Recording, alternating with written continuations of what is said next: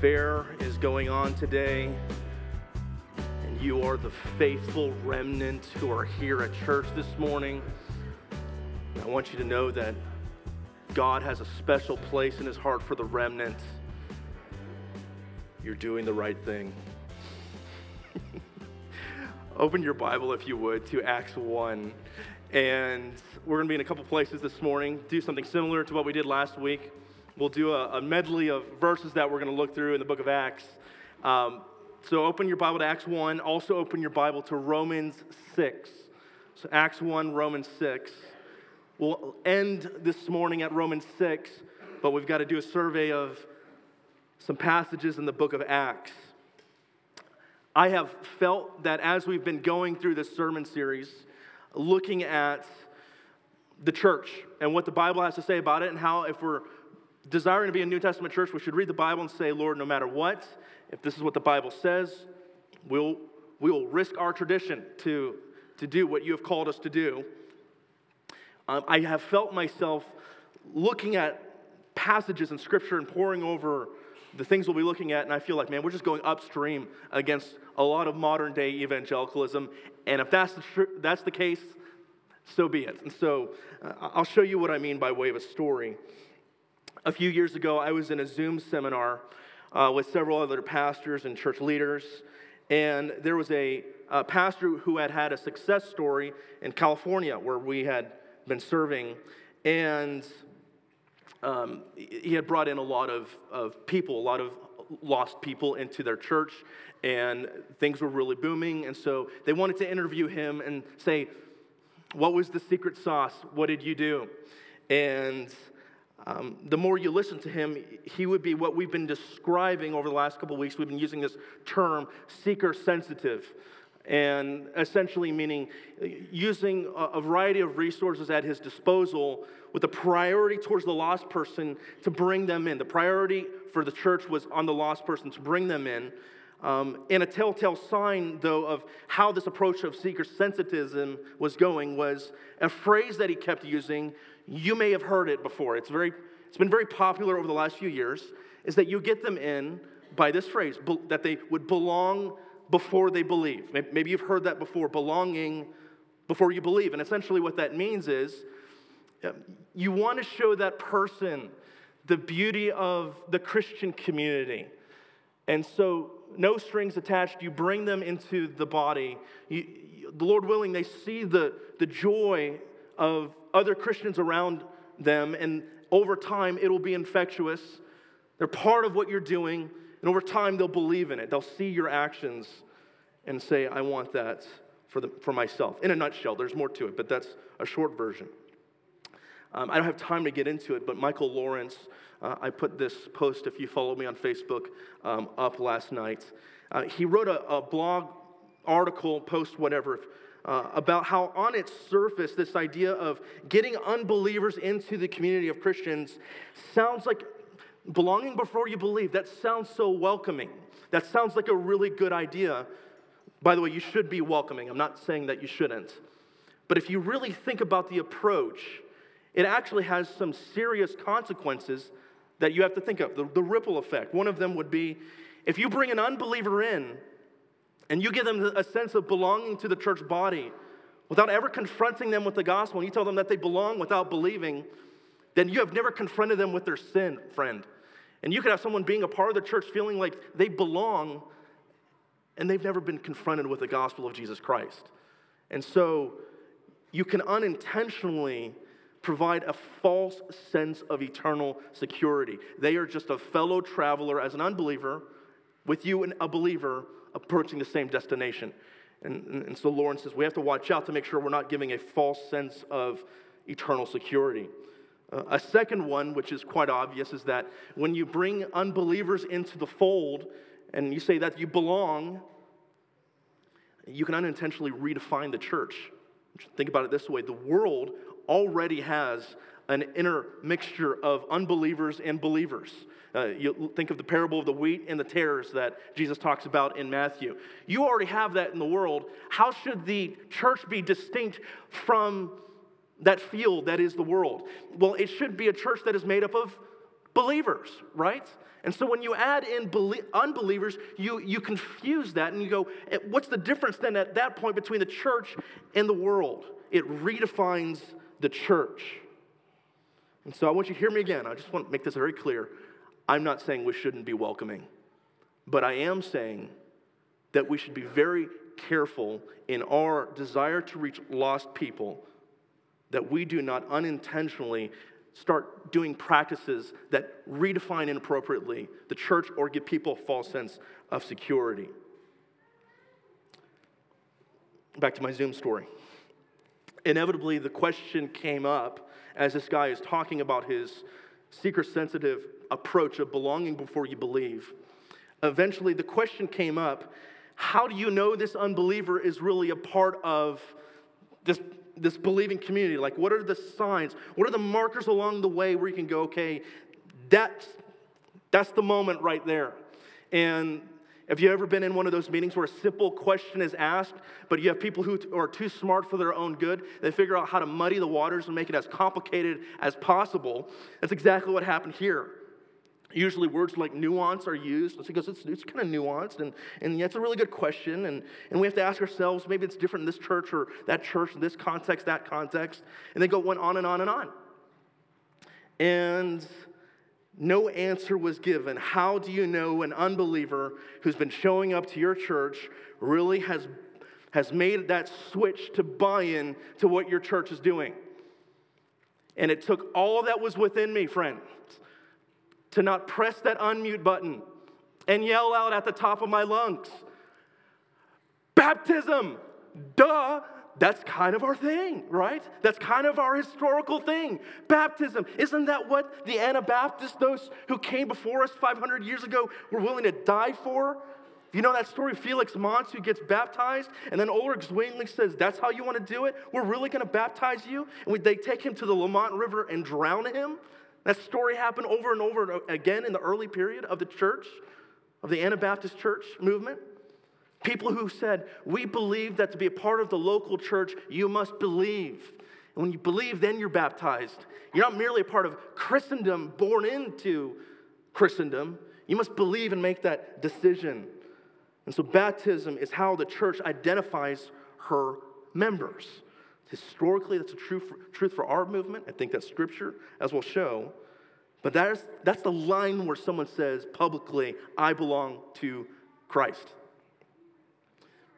With that said, let's look at how baptism, what I want to do today is I want to look at how baptism, its relationship to the individual, we'll look at that today. Next week, we'll want to look at how it's a door that you open it up to and it leads into the believing community the church. And then we'll look at a very popular topic the week after, all within baptism, how when you enter into that body, the church, uh, how there, there's this thing called church discipline. And I know you are so looking forward to talking about church discipline. It's in the Bible. We must deal with it. The individual and baptism today. In the New Testament, there's, there's two practices.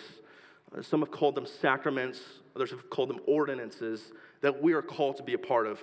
When I say sacrament, I know that some of us, maybe with a, a, a Lutheran, uh, Catholic background, will hear uh, potentially a, a, a, sign that conveys, conveys grace apart from faith. And, and if that's what comes to your mind, we're going to use the word ordinance, but know that we're referring to the same thing, but without that Catholic meaning loaded into it. And so we use the word ordinance because that's what Jesus ordained for us to do. You, you, read the Gospels at the Last Supper. Jesus is at the Last Supper and he uh, has the disciples partake of the Lord's Supper in what we refer to as communion, the Eucharist. Different words refer to the same thing. And he says, Do this in remembrance of me. After Jesus rises from the dead, the Great Commission we've looked at, he says, if you want to make disciples, you do it by baptizing them in the name of the Father, Son, and Holy Spirit, teaching them to observe all I've commanded you. And so he gives these two ordinances to us specifically. That's one qualification for a true ordinance. The second one that he gives, or the second one that we have from Scripture, is that a true ordinance is a picture. Maybe you've never thought about this. It's a true picture of the gospel message itself. It's not hard to imagine that with the Lord's Supper. You have the bread and you have the juice, right? Uh, that points clearly to the, the finished work of Christ on the cross. His body given for you, his blood shed for you. You see, that's the gospel message right there. I mean, essentially, we eat that message whenever we take of communion. Baptism, when someone confesses Jesus as Lord and Savior, they're buried with Christ, He who died, and they're raised with Him, He who rose from the dead. You see, every single time someone gets baptized at Bethesda, you're seeing that acted out parable being demonstrated right in front of you. It's the preacher could be getting it dead wrong, but if the ordinance is done correctly, that's the message being, of the gospel being preached correctly to you. Um, this stands in contrast with the Catholic Church. Uh, if you grew up in that, they have seven of these, of what we're calling ordinances. They have, if you've gone through this, confirmation, penance, last rites that a priest will come do at the end of somebody's life. Marriage is considered one. Holy orders for priests when they enter the priesthood. But if you think about each of these marriage, holy orders, and so on, do any of them demonstrate that acted out picture of the gospel the way baptism and the Lord's Supper do?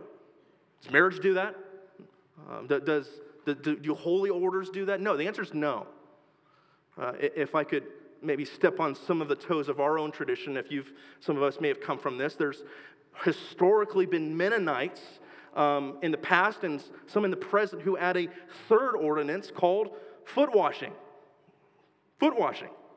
And so they would go, Well, doesn't Jesus do this in John 13 at the Last Supper? And he encourages his disciples to do that. Yes, of course. But ask yourself that question. Remember that qualification. Does foot washing demonstrate the finished work of Christ on that cross of death and resurrection for us? I would argue that it does not. It doesn't give you that same picture. Is it wrong to as a symbolic gesture to wash somebody's feet, I, I would not say that that's wrong. Uh, I would say that it, it's an act of compassion, but don't think for a moment it rises to the prominence of these two ordinances. There are two that we are not asked to partake of or commanded to partake of baptism and the Lord's Supper. And they are signs of the saving truth of the gospel. Okay? So here's my claim about baptism. I want to put this up on the screen, and I will look this way.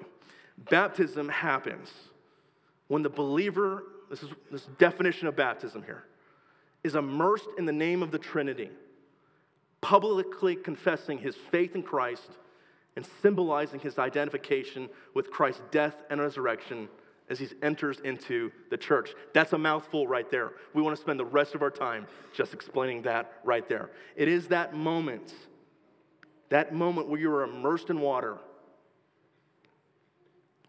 you confess publicly your faith, symbolizes that you identify with Christ. And you don't just do it alone, you enter into the doorway of the church. That's what we'll look at next week. And so, friends, I've done a lot of talking so far, but it's not a sermon unless we get into the Bible. So let's do that. The word that we use for baptism in the scriptures we just carry over from the Greek. We don't translate it, we just go, here, it's baptisma. We just take it right over. And that word, uh, most cases, means straightforward reading is a plunging, a immersion, a dipping. Uh, Baptists have loved to point out that this is what happens when ships would sink, they would be submerged. You read the accounts of Jesus' baptism, and for example, Matthew 3, he goes, he goes in the water and he comes up out of the water, presumably because he had to get, it's a full body experience. He had to get him his whole self wet. I was at the Vatican in Rome a few years ago, and there's a picture I want to put up on the screen. And it can show you how tradition plays a role in how people interpret. And so for them, yes, Jesus goes into the water, but well, he, get, he gets he has water poured over his head, right? And so you, you see how people have have used their tradition to inform how they understand what Jesus did. I would argue if you're getting into the Jordan River, all you's got getting wet, not just your toes like that, okay? There's 96 uses of this word baptisma or baptizein, the verb. We're not going to get through all of them, but what does Scripture say? We've hit the Great Commission in various ways, commanded to be baptized as we become disciples in the name of our triune Lord. But you read through the book of Acts, what do you see? Let's walk through this together. Acts 2, when you get to the last bit of the chapter, Acts 2 38, the Jews are convicted of their sin. They're convicted of their sin. They say, What should we do? And Peter said to them, Repent and be baptized, every one of you, in the name of the Lord Jesus Christ for the forgiveness of sins, and you will receive the gift of the Holy Spirit. Repent, get baptized, you'll receive the Spirit. And then we're told at the end, verse 41, I believe it is there, that those who received the word were baptized, and there were added that day about 3,000 souls, which tells you that they kept track of who made up that membership right there, who was a part of that body initially. Um, you have some people who say are disparaging and referring to large churches, but the first church you have is a large church of, of Jerusalem believers right off the bat. You know the order. They heard Peter preach the word, they heard the word, and then responded in baptism, and the Spirit was poured out into their life. You go to Acts 8, you read Acts 8, go there, Acts 8 14, okay? It is music to my ears to hear pages turning of their Bibles. I love it, okay? Acts 8 14, the Spirit comes to the Samaritans. Now, when the apostles at Jerusalem heard that Samaria had received the word of God, they sent to them Peter and John, who came down and prayed for them that they might receive the Holy Spirit. For he had not yet fallen on them, but they had only been baptized in the name of the Lord Jesus. And then they laid their hands on them and they received the Holy Spirit. They heard the word, they believed the word, and then they were baptized. In this case, in this case, the Holy Spirit hadn't yet fallen on them presumably so that it would be so clear for the Jews that were showing up to lay hands on them that the Spirit is not only for Jewish people, but it is for even their half brothers, the Samaritans. And so they hear the word, they believe the word, baptized, and the Spirit comes into their life. Acts 9, you can look at Acts 9 sometime. Saul on the road to Damascus, he doesn't hear the word, as much as he is encountered by the word himself. It's a little bit different in his case, but, he, but he's encountered by the word. And Ananias shows up, scales fall from his eyes, he believes the word, and then he is baptized. Belief, reception of the Spirit, and conversion leading to baptism. Keep going here. Acts 10. What about the Gentiles? So we've hit the Jews, the Samaritans, Paul. What about the Gentiles? The Gentiles Cornelius and his household. And the passage reads While Peter was still saying these things, the Holy Spirit fell on all who heard the word. And the believers from among the circumcised who had come with Peter were amazed because the gift of the Holy Spirit was poured out even on the Gentiles, for they were hearing them speak in tongues and extolling God. And Peter declared, Can anyone withhold water for baptizing these people who have received the Holy Spirit just as we have? and he commanded them to be baptized in the name of Jesus Christ. Are You're catching that theme. The word is preached. In this case, it's fascinating. Peter doesn't even finish his, his, his gospel presentation, and they're already, boom, believing. The evidence is that they're speaking in tongues. A, poor, a powerful outpouring happens in that moment. And they believe, they receive the Spirit. And then Peter says, How could we not baptize them?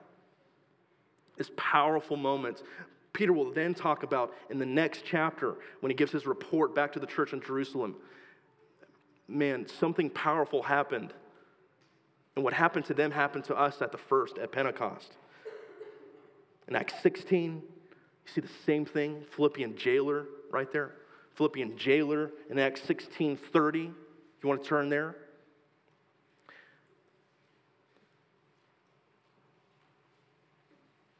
Paul and Silas are singing praises to the Lord, and then an earthquake occurs and it opens up all the jail cell doors. The Philippian jailer hears this, sees it, and he goes, I'm a dead man.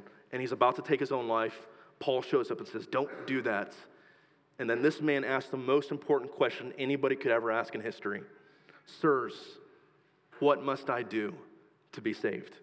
And they said, Believe in the Lord Jesus Christ, and you will be saved, you and all your household. And they spoke the word to the Lord to him and to all who were baptized in his house. And they took them the same hour of the night and washed their wounds, and he was baptized once, he and all his family. Hold on to that. Gospel is preached, heard and believed, and they're baptized. Some will take this passage, you should know this by the way, that bit at the end right there, it says, he and all his household. And they'll say, well, that seems surely there were infants involved in this. It wasn't just the adult believers, that would be little kids and infants. Surely they were baptized as well. To which I would argue, one, this is an argument, argument from silence. It actually doesn't say that. But secondly, if you read verse 32 more clearly, it says specifically that they spoke to these people and they heard the word, that they spoke the word. And, that tells us that to speak the word, it has to go that information from point A to point B. Ears that would understand and hear the word. So they spoke the word and then they responded properly. Acts 19, last one. We're just we're hitting all the major ones in Acts. In Acts 19, 5, we're told that there are Ephesian disciples of John the Baptist who had prepared the way of the Lord by his baptism unto repentance. Get ready, the Messiah is coming. And they had received that baptism, but when Paul sh- shows up, they say, Have you received this Holy Spirit? And these Ephesian disciples go, We've never heard of the Holy Spirit. And that tells you clearly if you, they've never heard of the Holy Spirit, He hasn't come into their lives, they haven't heard the gospel message. Paul then begins to clarify John's purpose in coming versus Jesus and his mission. And, and then we're told on the hearing of this, they were baptized, they heard, and then they're baptized in the name of the Lord Jesus. And when Paul had laid hands on them, the Holy Spirit came on them and then began speaking in tongues and prophesying. There's about 12 of them in all. We haven't even talked about Crispus in Corinth who was baptized. We haven't even talked about Apollos in the same chapter, chapter 18. The famous account in the Ethiopian eunuch's life in, in Acts 8. But in every single example, there's a pattern here. Okay? Notice, I have not said all this without a purpose. I am aware that in a city like our own, with over 30 different churches that exist, there is a variety of denominations, and so likely we have a number of those that are represented. Either that's where you currently are at if you're visiting here this morning, or that's the tradition that you came out of before you came to Bethesda. And so, with all of those varieties of traditions, uh, there is therefore going to be different views on baptism. And so, let's not assume that just because that's the church that we came from, even for us here at Bethesda, that we have it right. Let us hold our traditions, our feet to the fire, and we let the word correct us over and over and over again. What is that New Testament pattern?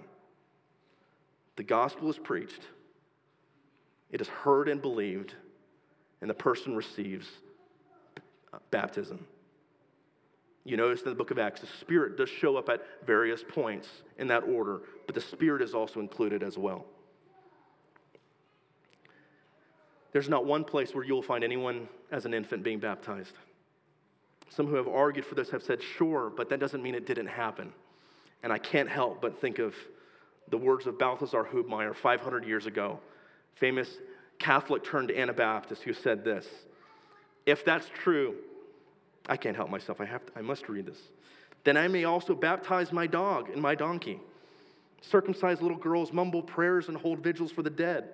Call wooden idols St. Peter and St. Paul. Take infants to the Lord's Supper and bless palm branches, herbs, salt, and butter, fat, and water, and sell the Mass as a sacrifice.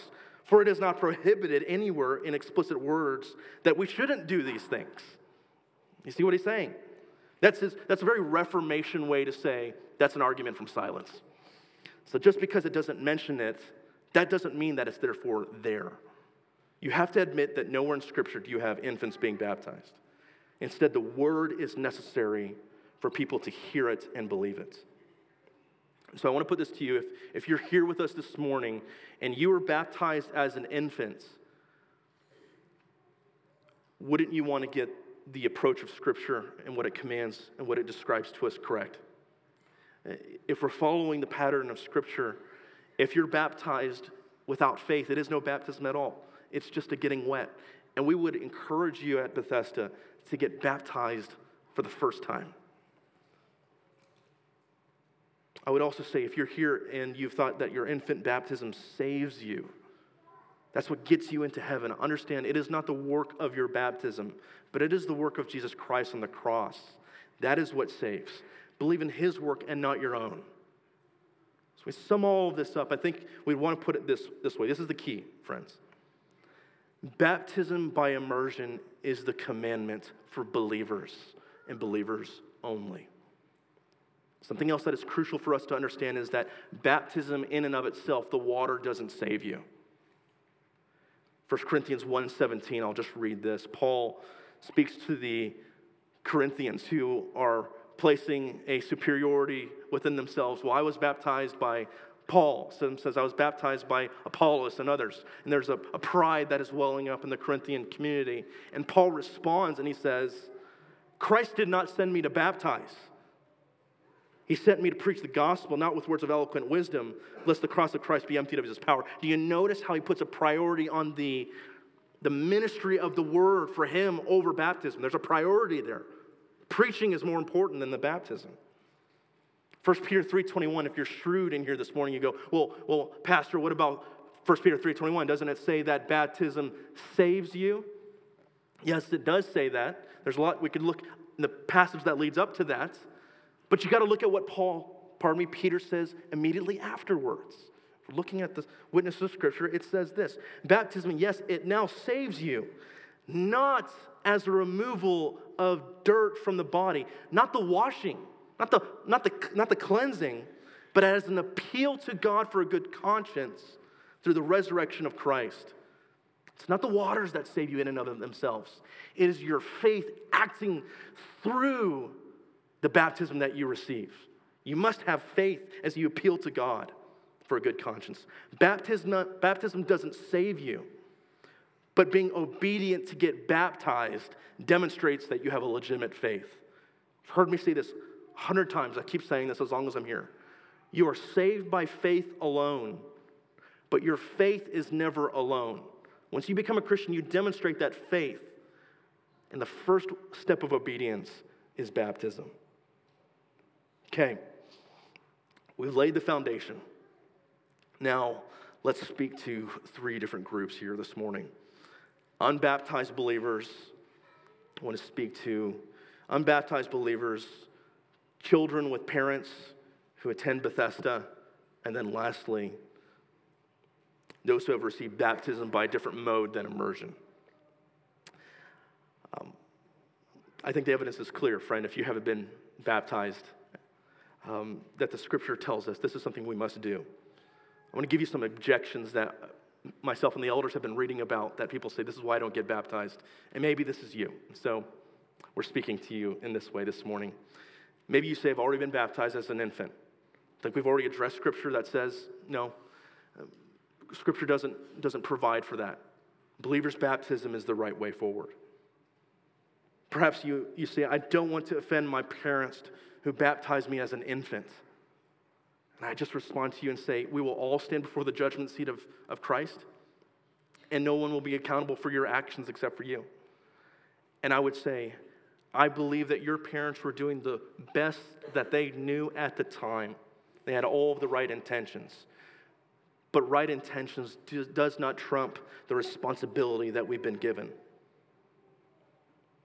Consider the opinion that matters most, and it's Christ's. Maybe some people will say, well, my non Christian family will reject me.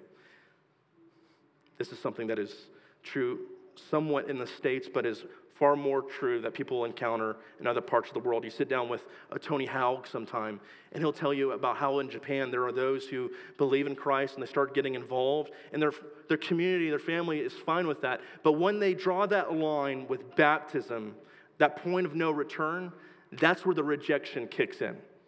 Uh, that's where you see also with Muslims, those are very strong examples. There is a price to be paid when you go public with your faith in Christ and not in Allah. If you go all the way with Christ, you'll be alone or you'll be cast out. I think that can be true even within our own town. There are those of us who, the world religions are here, friends. Mormonism, Jehovah's Witnesses, Buddhism, there is that. If you drive outside of town, you'll see that, that little Buddhist temple that, that, is, that is outside of town that is, uh, is there off the highway. Those who are, for all practical purposes, living a life of, of humanism, practical atheism. It's their own religion in a way. But when they believe, they walk away from that community that they once knew. That is a price to be paid when you have to walk away from that community. But I would remind you of the truth of Jesus' words. Truly I say to you, there is no one who has left house or brothers or sisters or mother or father or children or lands for my sake in the gospel who will not receive a hundredfold now in this time house and brothers and sisters and mothers and children and lands with persecutions and in the age to come eternal life. I want you to know, friend, if you're considering that price, in the end, it is worth it. Hold on to your life, you'll lose it. You give up your life for Jesus and his sake, you will find it. The most popular objection to getting baptized, people will say, is I'm afraid to speak in public. That's, that's probably the most well known one I come across. But I will tell you, I've never come across someone afraid to get baptized who afterwards gives their testimony, goes underneath those waters, and then comes to me afterwards and goes, I wish I hadn't done that. Every single person says, I did it. I did it. I remember in 2009, after I had believed in Christ and I got baptized at First Baptist Church, Universal City, by David Lindo, coming up out of those waters, putting my hands up, and on that front row, seeing my family, my father who doesn't know Christ, he got to see what was happening there. It was a testimony for him. Got to see other family members and friends, and they were standing and cheering. And it wasn't a celebration of what I had done, it was a celebration of what Christ had done through me. Friend, if you are nervous about getting baptized, I want you to consider the blessing it will be that when you finally are faithful to do it, you will be blessing not only, it won't be just a blessing for yourself, it'll be a blessing for all of us who witness you do it. We will get to see the gospel being enacted in your life. Remember when I came out of those waters, it was public, and I was like, well, I can't go back now. Everybody, i have been outed. Everybody knows now I'm a Christian. Remind you of that word from Mark Dever that says, the easiest command Jesus will ever give you is to get wet. It just gets more difficult after that. If you're nervous about reading off your testimony in front of people, we will walk alongside you. That's what I love getting to do.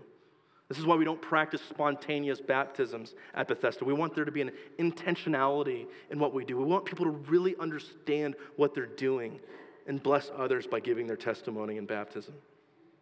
The last one, perhaps you're here and you say, I've been a believer for a long time. Isn't it too late? Maybe that pierces you like an arrow when I say that. Everybody thinks you're baptized, but you're not actually.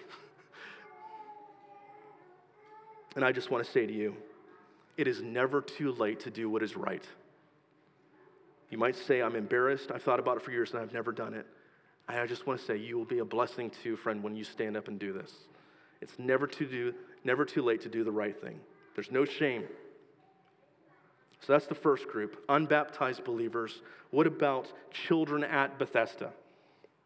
When I sit down with people for baptism, one of the things that I've noticed is probably about 50% of them either had received infant baptism or they were baptized at a young age, and the story goes something like this.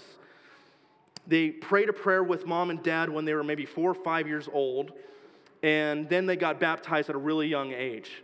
Like for me, I can remember, I have a memory in my mind right now of sitting down and praying a prayer with my mom when I was like four years old. I can't tell you if that's actually a real memory or a constructed memory from the story that my mom told me. I can't tell you, but I have a picture in my mind.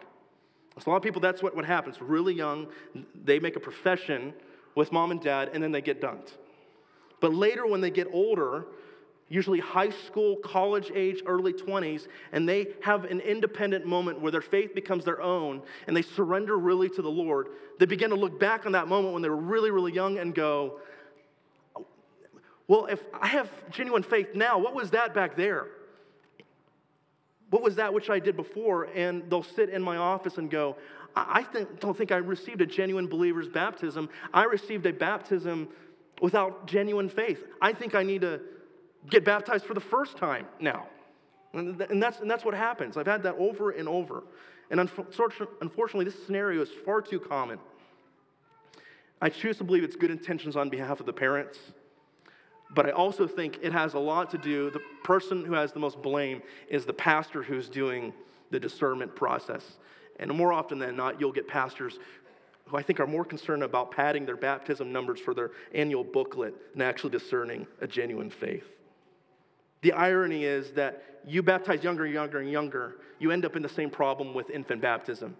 Little children who cannot understand and hear properly and un- comprehend the gospel. The problem, though, is that there's no appendix in the back of Romans that tells us how to navigate this. It just says believers should be baptized. So, what should we do? Our elders have been praying and talking and working through this, and we have thought, how can we best shepherd the souls of our people? So, here's what we've noticed that genuine independent faith, separate from mom and dad, like we said, begins to happen in high school, college age, right there. There's that moment where you say, This is my own. It becomes independent apart from their parents. And so, as a guidance to you, mom and dad, we just want to say this as elders don't rush. Don't rush this. There's no need to rush this. You would rather have your child be baptized with a genuine faith than do something to please you because that will be a counterfeit. And so, because we notice that that genuine faith really is discernible on behalf of the church in those teenage years, that fruit of faith, our practice and that we want to recommend to you is wait.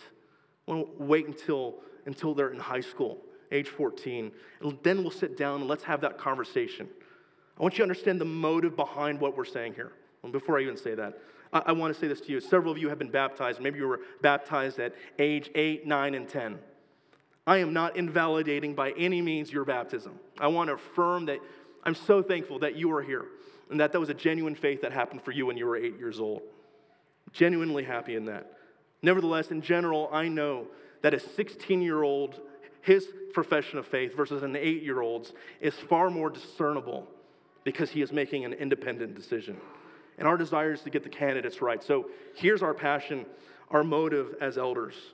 We want to steward people's souls really well.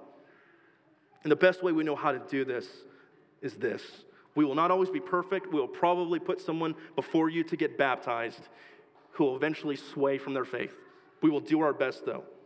But in asking kids to wait till high school to come forward and present them, we want to present good candidates as elders in front of you, the church.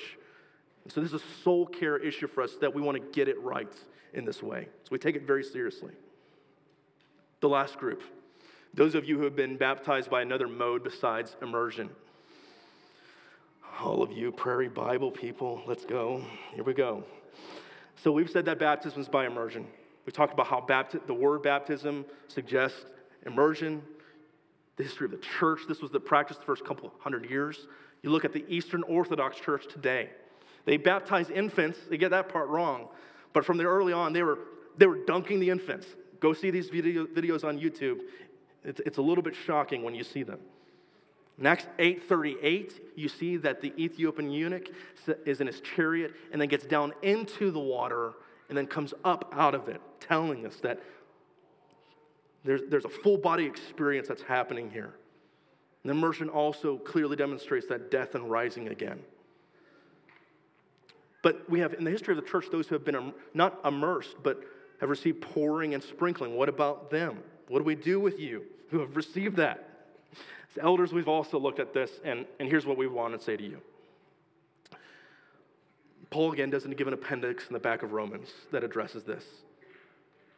And while we acknowledge that the preferred mode in Scripture is immersion, we see the legitimacy of, of this act that you receive by a believer's act through faith, baptism. We want to recognize the legitimacy of that act. And so we will receive you into membership if you've received a believer's baptism done by a different mode than immersion. This is, this is the, the best, this is real church life here. We're not doing theology in a test tube, but in the reality of church life. And so this is our guidance as elders to unbaptized Christians children of believing parents, and to those who have received baptism by immersion of another mode. Okay? We've said a lot this morning. Can we end with Romans 6? Go there briefly, and we'll be done together. Okay? Paul is speaking to the church of Rome. It's probably the most, one of the most well known passages in Paul on baptism. And he says this to those who might go, I've been forgiven, I've been set free, let me just keep on sinning now. And he says to them, What shall we say then? Are we to continue in sin that grace may abound? By no means. How can we who died to sin still live in it? Do you who not know that all of us who have been baptized, note, by the way, friend, there is an assumption that everyone who believes in this part of the church in Rome has been baptized. They've been baptized into Christ, we're baptized into his death. We are buried, therefore, with him by baptism into death, in order that just as Christ was raised from the dead by the glory of the Father, we too might walk in newness of life. Look, I know that there's a portion of us this morning, you may have been tuning out this whole time because you have been baptized and you go, This is for everybody else. Now is the time to tune in, okay? Now is the time to tune in. Do you get what Paul is saying here? That when you are baptized, you are being linked to the work of Christ. He died, and so you died. He was buried, you were buried.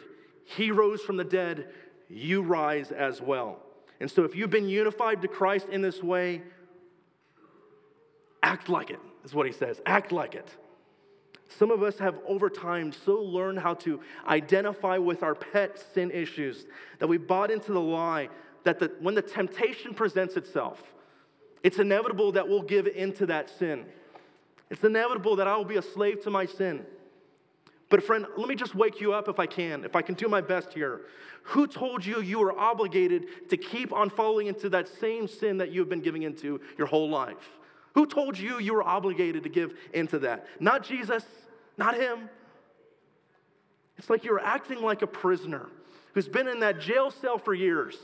The jailer comes and unlocks the door, opens the door, your status has been changed. You're now free. But you choose to sit in that fetal position. The door's open and you're still sitting there. Your status has changed.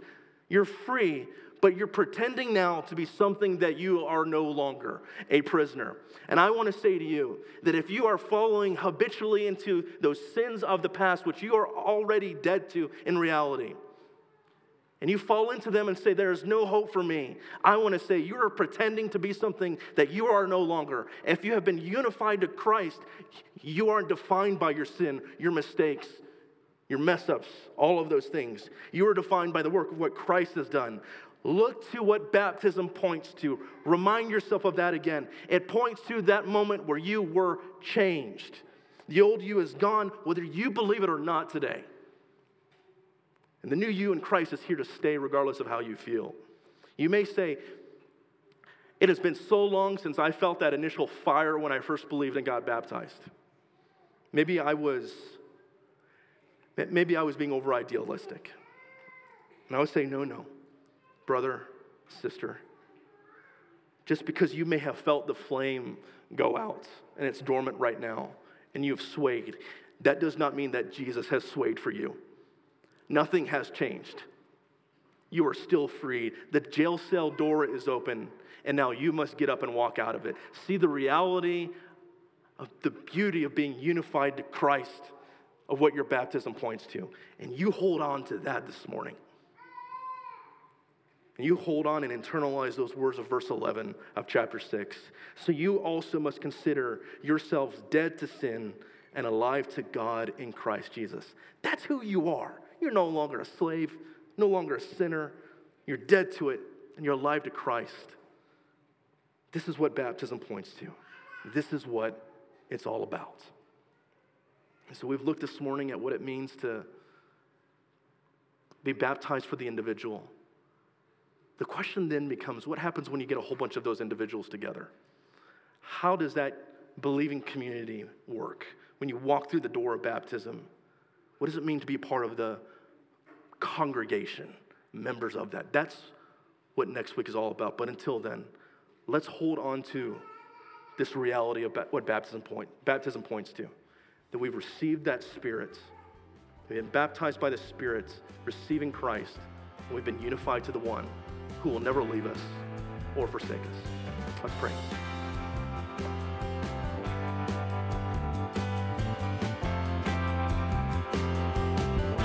Thank you for listening to Bethesda Church's weekly sermon podcast.